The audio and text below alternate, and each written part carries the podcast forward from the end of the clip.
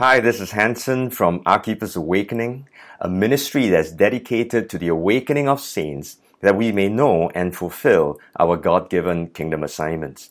And this is where Kingdom 101 comes in. We want to have strong kingdom foundations so that we can move correctly on our kingdom assignments. I'm so glad to have you with me. Why don't you join me and let's have a quick word of prayer before we dive into today's teaching. Heavenly Father, I just ask that you will be with me. Lord Jesus, be proclaimed, declared, and revealed. Holy Spirit, teach us, Lord, so that we can hear what you're saying to the churches. We ask all this in Jesus' name. The Gospel of Matthew is a kingdom manual and is structured around five discourses. Now, these are kingdom discourses because they teach us about kingdom ways, kingdom assignments, kingdom parables or how the kingdom operates, kingdom community, as well as kingdom readiness. Matthew chapter 18, and that's the chapter that we are in right now, is about the kingdom community. Well, specifically about relationships in this kingdom community. In verses 1 to 5, we went through the point of humility in the place of repentance as well as regeneration. And we need this to enter the kingdom, to excel in the kingdom, as well as to embrace others in the kingdom. But it doesn't stop there. Verses 6 to 9 is about righteousness and restraint. And the whole idea is that we're not to stumble one another because the Lord is serious about righteousness in His kingdom community. Verses 10 to 14, which is our passage for today, is about rescue and recovery. Now, if the previous passage is about not stumbling one another, this is a reminder that we do not exclude one another because everyone has a place. Everyone is important, which we'll get to that. And that's where we will unpack the parable of the lost sheep. So let's jump right in. Let's read the passage that we can then learn together after this. Matthew chapter 18, verses 10 to 14. Take heed that you do not despise one of these little ones. For I say to you that in heaven the angels always see the face of my Father who is in heaven. For the Son of Man has come to save that which was lost. What do you think? If a man has a hundred sheep and one of them goes astray, does he not leave the ninety nine and go to the mountains to seek the one that is straying? And if he should find it, assuredly I say to you, he rejoices more over that sheep than over the 99 that did not go astray. Even so, this is not the will of your Father who is in heaven that one of these little ones should perish. Well, we're not starting really a new topic. This is a continuation from the previous sessions. But the point is this it's still about humility. Remember a line that I shared previously pride looks down on others, humility looks out for others. And today's teacher will extend for this one statement. Very simply, the big idea that I have for you. Don't look down on anyone. Look out for everyone. Who's missing?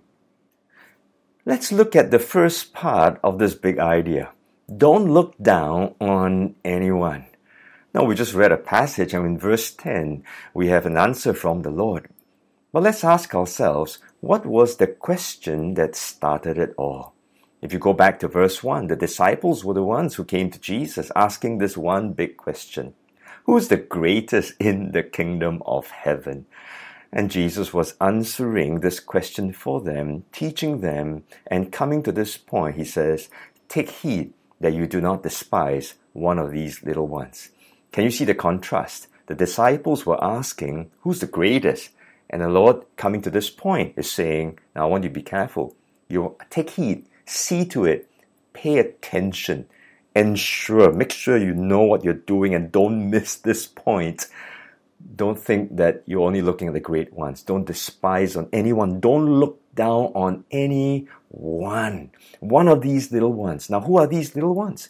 They are believers. They are disciples. They are people of the kingdom community as we listen to this, I know in our hearts we're saying, oh, no, no, no. We, we don't want to look down on anyone. But let's reflect a little bit.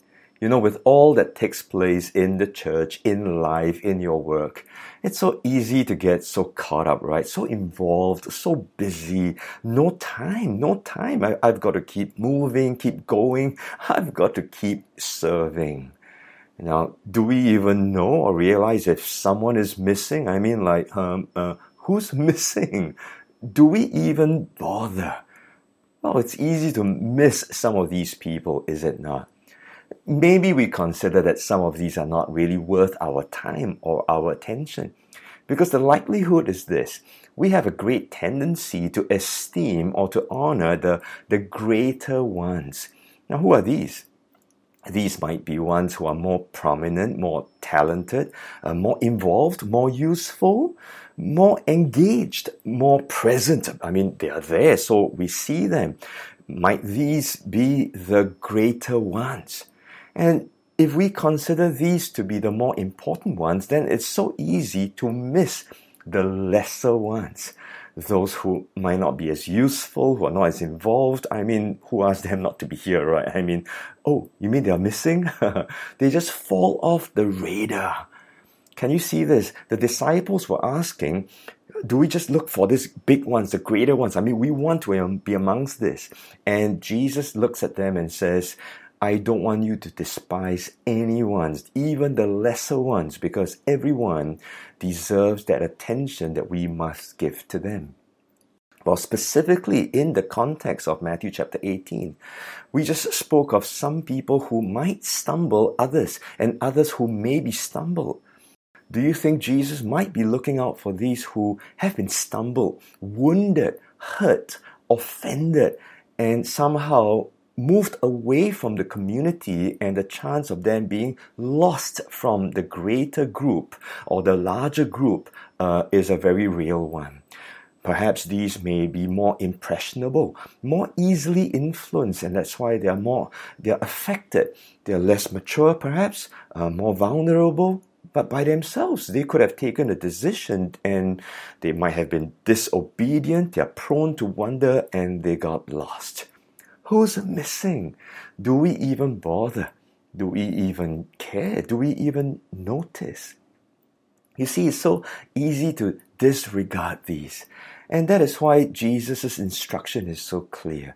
Take heed, pay attention, ensure, do not despise any one of these little ones. Don't look down on any one, not even one. And here's why. He goes on in Matthew 18, verse 10 For I say to you that in heaven their angels always see the face of my Father who is in heaven. Suddenly there's this reference to angels. Now, why did Jesus even mention this? Well, here's the reason.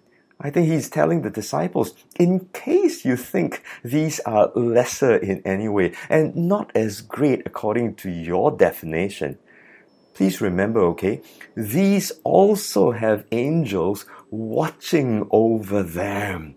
The same angels that would be looking out for you, they are also looking out for these whom you consider not as great. And not only angels, these are angels who see the face of my Father who is in heaven. Now, this phrase, see the face, refers to someone who has access to a king or to a ruler. It implies these angels are not your little minion angels, you know. They are high ranking ones. Yet they get to go into the presence of God. Let's take a slight detour to talk about angels. Because there are many mentions about angels in the scriptures, and Jesus makes a special reference to these beings. Let's look at the ministry of angels. Some have looked at this one line and said, Look, we have guardian angels. Jesus said that these are their angels. Well, in the scriptures, we see that angels were sent to help specific people like Daniel. Um, they were sent as messengers to speak to Joseph and others, and many appearances also and references to them in the Psalms and throughout the Old as well as the New Testament.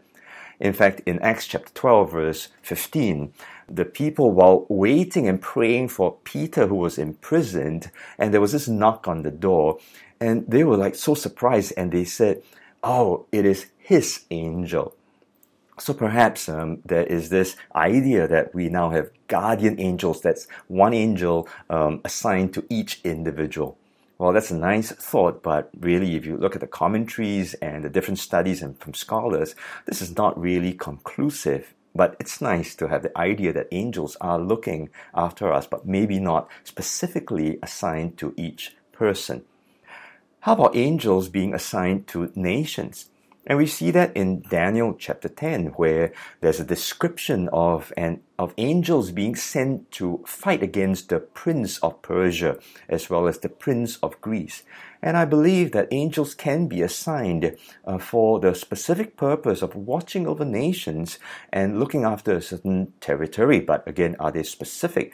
Um, well, we can infer, we can say yes, but again, um, it's better to just look at them being sent to various nations to accomplish the purposes of God. In the book of Revelation, we see that the angels were sent to the churches to deliver the letters, the seven letters to the seven churches. Now, are these assigned specifically again?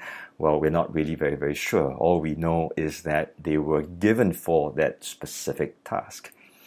And so, for our understanding, just for this um, discourse, you know, uh, we look at the general ministry of angels because in Hebrews chapter 1, verse 14, we are told that are they not all ministering spirits sent forth to minister for those who will inherit salvation? I mean, that's us. We are the saints, the believers, the disciples, we who are to inherit salvation. The angels are sent forth to serve that purpose and to help us along. Now, take note that this is not for us to command. You know, the angels are not at our beck and call. They are for the Lord to dispatch and for the Lord to send out and for the angels to accomplish the purposes of God as well as His kingdom. And since we're on the point of angels, uh, we have to heed this warning. We are not to worship angels. You know, today there's a very popular move and people are attracted by these beings, as it were, uh, illuminated, uh, very beautiful creatures, and they're drawn to them. Now, this is not new in Colossians chapter 2 verse 18, Paul warns the church in Colossae specifically not to entertain the worship of angels in Corinthians, the second book, chapter 11, verses 14 to 15, he warns Satan, together with his ministers, they are able to transform themselves into angels of light. And so they can deceive you and they can take you down the wrong path.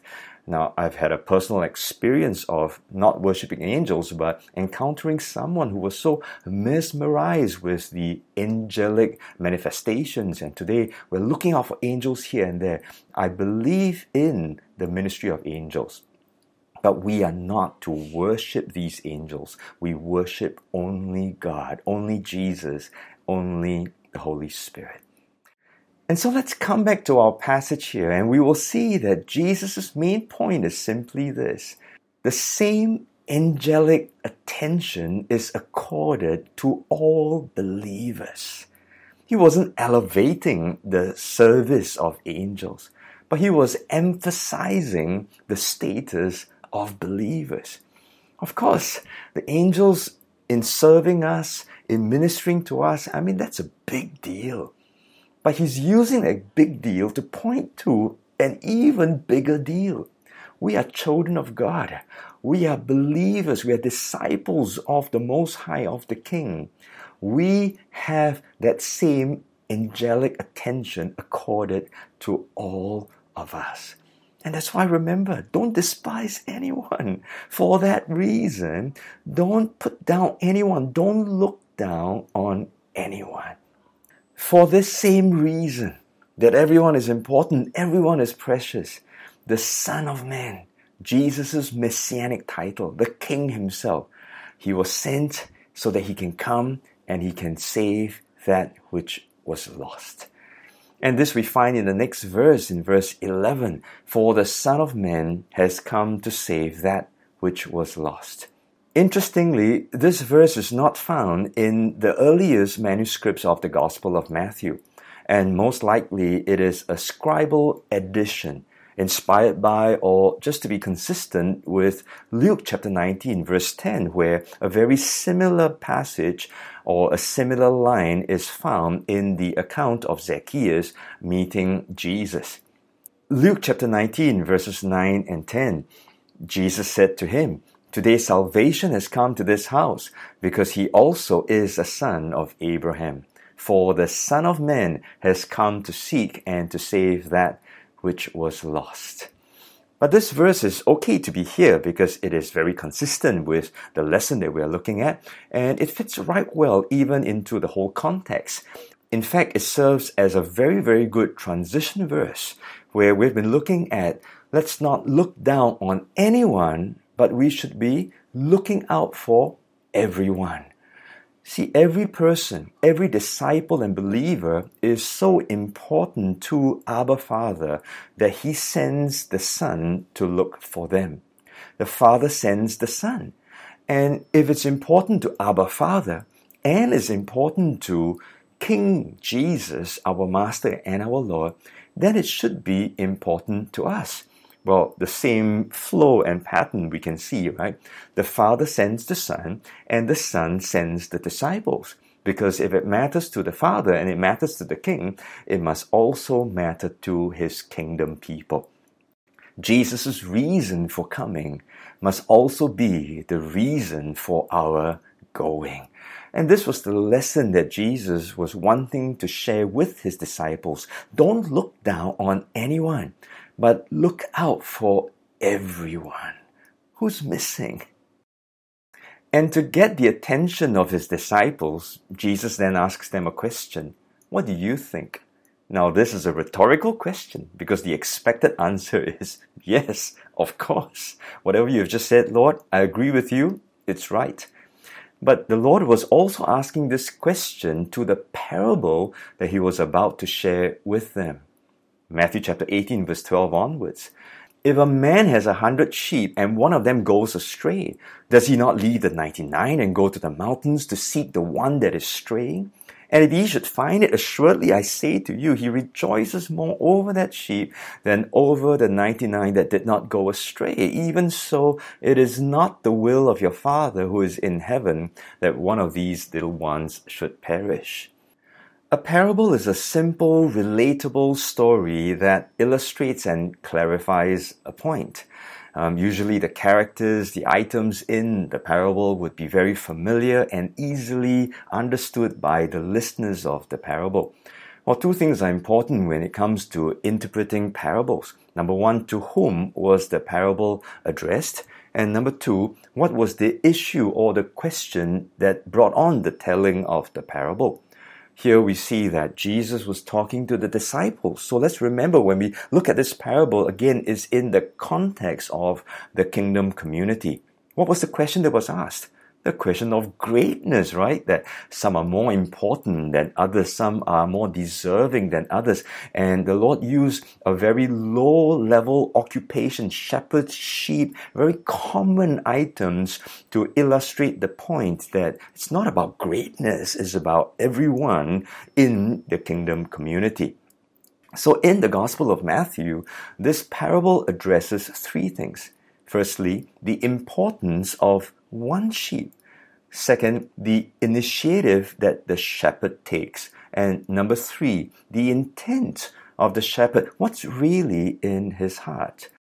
Let's look at the importance of one sheep. In the parable, the Lord uses it to exaggerate the one versus the 99. We've already addressed this point that every person is important, and the parable brings this out with even greater emphasis. Now, the question we have to ask ourselves is this Do we value and esteem one another in the same way? The second point is about the initiative of the shepherd. Now, this shepherd will have to leave the entire flock, the rest, the 99 for this one. Now, it's not going to be easy, right? You've got to make the necessary preparations. Um, you have to place the flock in the care of another shepherd or an under shepherd. In fact, the shepherd himself will be inconvenienced. It's going to take effort and it's going to require time and it's not going to be easy for him. And the point is simply this. If you want to take the initiative, you've got to break the inertia. Is it not true? It is more encouraging and more affirming for the shepherd to just remain in the comfort zone. Uh, it's easier to look after obedient sheep. You know, you tell them, they will do the instruction you give, they will follow. It is easier to do that than to go look out for this lost sheep. You don't even know where to start and how to look for this person. It is definitely easier also to just remain busy with the activities and the programs and just ignore the assignment of looking for a lost sheep. You want to take initiative? You've got to break the inertia. You've got to put an effort even just to move out of that zone. It's nice to be accepted when you're with all those nice, obedient people. It's nice to be needed by them. I mean, who wants the possibility of looking for this sheep and being rejected and trying to bring this guy back and he just rejects you and turns away. Can you see the problem here? It requires humility and you've got to break the inertia if you want to take the initiative. Now, are we prepared to do the same? The third thing we see is the intent of the shepherd. What's the desire of the heart of the shepherd? He intends to find the sheep, to save the sheep so that he can rejoice over this sheep because he knows the potential danger that is out there. The sheep can fall off the cliff, meet with a dangerous predator, get eaten up, the weather might be terrible. There's every possibility of death and of destruction. And that is not the desire of the shepherd. That is not his desire that even one would be lost or even destroyed. However, this is not guaranteed because the verse says, if he should find it, there's this one word called if, and that word denotes a degree of uncertainty. In other words, there's every possibility that the shepherd may not find the sheep. It could be a negative outcome. It might be a futile attempt. Now we read this verse and we wonder, but what about that phrase? It is not the will of your father. Surely, you know, if God wills it, then the shepherd will definitely find it that not one person would be lost. Well, that's my desire. I know that is yours also. And we say, does it not guarantee that no one will ever perish? And this is where we need to see that this word will does not refer to God's predetermined outcome, but it is His expressed desire, that which brings Him pleasure. Again, you see, the intent of God is that no one should perish. His desire is that no one would perish. We see that same will and desire expressed in 1 Timothy chapter 2 verses 3 and 4 as well as 2 Peter chapter 3 and verse 9. He does not desire that any one, least of all any one of his little ones, should ever perish. And the word perish is a very strong word. It is a compound word that does not only mean destruction, but utter destruction not just partially destroyed, but wholly, entirely, devastatingly destroyed. The Father does not desire anyone to have to perish. The shepherd does not desire that any sheep would be lost or destroyed. But there is no guarantee that that might not happen. On this note, we must be reminded again that Jesus was addressing the kingdom community. He was referring to believers, disciples, not pre believers. And if a sheep is not found and does not return, its loss is destroyed. But if it is found, no wonder there is great rejoicing over this one. Now that we've gone through the text, we are ready to look at some implications and applications for us as the kingdom community. The first point is simple. I'm just going to repeat it because I think we need to hear it again. Don't look down on anyone. Look out for everyone. It's not about who's greater or who's lesser. Every one of these little ones, every believer, every disciple, every person in the kingdom community is important. And in case you're still not convinced, the same angelic attention is accorded to all of us. We have the same status with Abba Father, with our King, Jesus Christ. And so we have to learn to ask this question Who's missing? Number off. Let's look out for those who might not be with us, who might have veered off a little bit, who may have been offended or hurt by someone in the community. Let's leave no man, no sheep behind. Everyone is precious and everyone is important. Let's heed the words of Philippians chapter 2 verses 3 to 4 as we seek to exclude none but to esteem all. Leaders, take the lead. Set the example. This passage is addressed to all of us as disciples. True, we are all to look out for others, to look out for everyone. But leaders have a greater accountability. Every level of leadership, we need to pay attention to this. It is the primary and the greater responsibility of shepherds. Our hearts must be modeled after Jesus, our great shepherd. And we want to be supported by a community that understands and releases us, leaders, releases other people also, other disciples to do what needs to be done. Remember, if you want to take the initiative, you must be prepared to break the inertia. And at times, we as leaders fight against this because we prefer to stay with the flock. But yet, on the flip side, it is the community, the people who refuse or unwilling to let the people or let the leaders go to look for the ones who are lost. And that is why we must be careful of Club 99. Let's think about this. Which are we more concerned about? Losing the 99? Or are we more concerned about the one who is lost? You know, in every group, it is so possible for us to become inward, to be selfish over time. We form Club 99. The tendency is always to become so comfortable with one another. Then we become clubbish. We become cliquish. We form Club 99. Don't get me wrong. Every sheep is important, even the 99. Everyone in the 99, you are also important.